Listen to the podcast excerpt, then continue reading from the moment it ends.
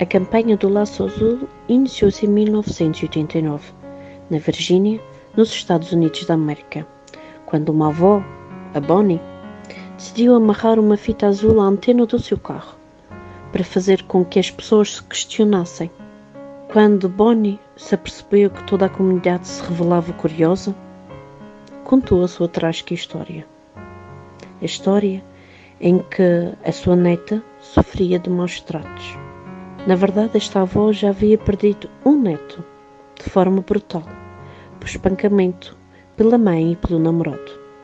E perguntamos, porquê o azul? Porque apesar do azul ser uma cor bonita, para Bonnie, ela não queria esquecer os corpos batidos e cheios de nódoas negras dos seus dois netos.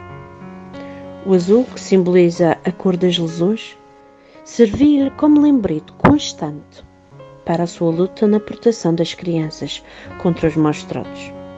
Esta campanha, que começou em homenagem desta avó ao neto, expandiu-se e atualmente muitos países usam as fitas azuis durante o mês de abril, em memória daqueles que morreram como resultado de abuso infantil e como forma de apoiar as famílias e fortalecer as comunidades nos esforços necessários para prevenir o abuso infantil e a negligência. As fitas azuis correspondem a uma iniciativa de sensibilização que é uma oportunidade para nos lembrarmos da nossa responsabilidade coletiva e comunitária para a prevenção dos maus tratos. Gostaria de vos pedir que colocassem na porta das vossas casas um laço azul todo este mês de abril, em memória destas crianças que perderam as suas vidas de forma tão brutal.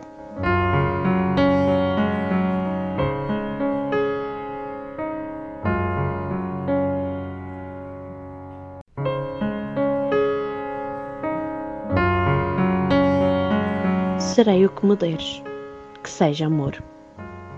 Mãe? Sim, filho. O que é que quer dizer este laço azul? Quer dizer que abraçou uma causa. Abraçou uma causa? Sim. Antes de ser um laço, era só uma fita. Mas como fita, não se prendia a nada. Voava sem rumo. Não era ainda o que tinha nascido para ser. E que causa abraçou, mãe?